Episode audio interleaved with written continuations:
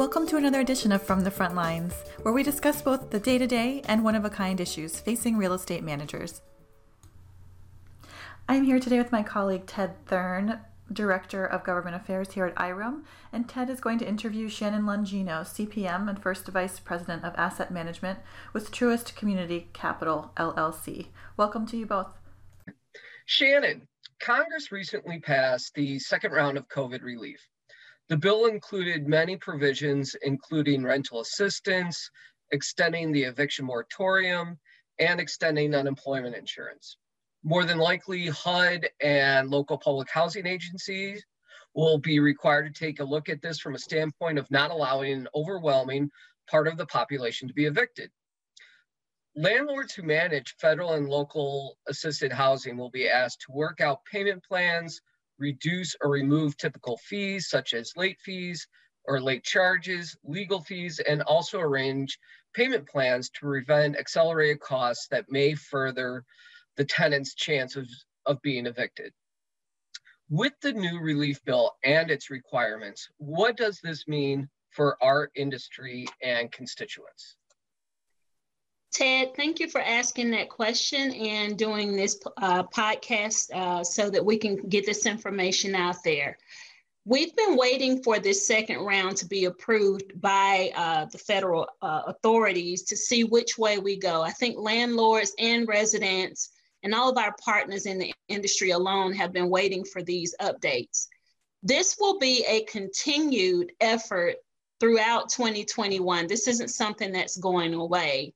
But what I do um, understand from the second round of COVID relief, it's an extension of what we've already seen, where we're trying to, or the federal authorities are trying to uh, basically mandate uh, regulatory measures where landlords are not left out and residents aren't evicted.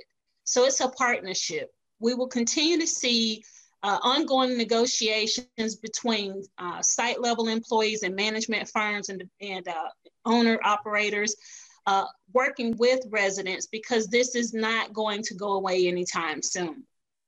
So we will continue to see the agreements as far as payment agreements, agencies helping residents, also um, landlord relief where they are able to uh, possibly go back to their institutions in which that that uh, finance their deals, where they may be able to tap into reserves uh, to be able to replenish any kind of funds that they've extended uh, regarding COVID relief. And I think that's a good thing that federal authorities have warranted for them to be able to do so. This has been unforeseen uh, and unheard of for all of us, but I think continued efforts to maintain uh, partnerships with our residents and our landlords are going to continue. And we'll see this throughout. And the, the best thing I can say is let's continue to monitor quarter to quarter because they will vary. Ready to take the next step in your real estate management career? With the IREM CPM, you can manage any property anywhere. As the premier property management certification worldwide, the CPM gives you the knowledge to maximize the value of any property in any asset class. In as few as 14 months, you could be one of the more than 8,300 elite property and asset managers holding the designation. Take the next step of your career today. To learn more and to enroll, visit irem.org. And, and building off that, what do you see that some of the challenges our housing industry, especially those like yourself who manage, you know, federal assisted housing, you know, uh, what challenges are they facing right now as the result of the pandemic? And what are some of the, I guess, best practices that in your experiences have employed to navigate the pandemic? From what I'm gathering, there's been frustration on both sides. There's been frustration from landlords because landlords can typically typically feel left out of the whole dynamic of this uh, the COVID relief uh, reform. They they kind of felt left out. Like, where does this leave us? They are in the business to make money. They're in the business to uh, rent, uh, you know, rent their units. And some of the frustration has been we weren't included. Um, I think they felt that residents were being put front and foremost, and landlords were kind of being forgotten in the whole process.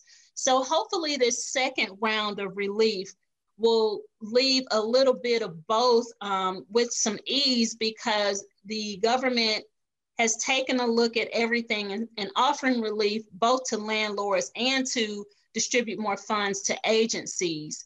So, with that being said, we will see where the partnerships of landlords are having to take a different um, approach to be able to um, lease their apartments and maintain the operations of their of their properties. And also, there's not much they can do with this extended um, eviction moratorium being extended for um, for a period of time. And, and my thing of it is to just try to continue to work out payment plans and work out agreements and partner with residents because at the end of the day, you know, it, everybody has to help each other in this together. So I am glad that uh, it was extended because at the end of the at the end of 2020 we weren't sure. I was certain that they would come up with something, but we didn't know what it would be. So again, this is another thing to watch. Um, and this can change, you know, at any point in time. But again, quarterly, I would uh, ask landlords to just continue to work um, through their challenges and review all of the federal updates that come about because it does affect them as well as their as the people that they lease to. Yeah, yeah, I, I would agree with you there, Shannon. So I guess for and this could go industry wide, is really kind of maybe looking at this almost from like a 30 day or 60 day kind of you know perspective of of a plan, so to speak, uh, of, of looking at how things will play out and kind of reevaluate after. That's that's what I'm hearing. I don't know if you hear from your colleagues the same way.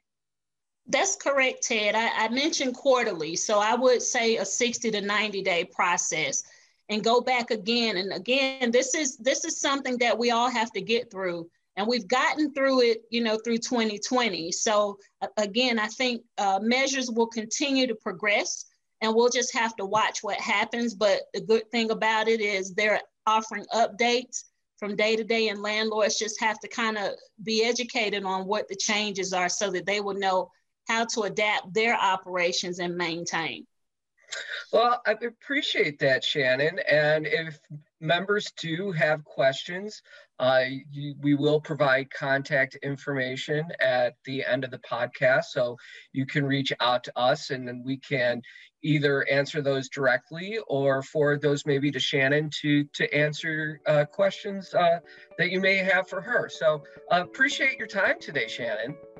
Thank you, Ted. This is exciting, and I'm glad we can get the information out to our colleagues. And we're looking forward to an exciting 2021.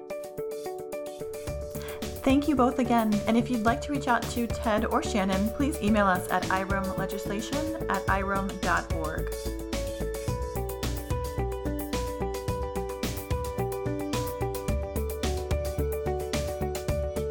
Visit irem.org for more knowledge to take on real estate management's most dynamic challenges. That's www.irem.org.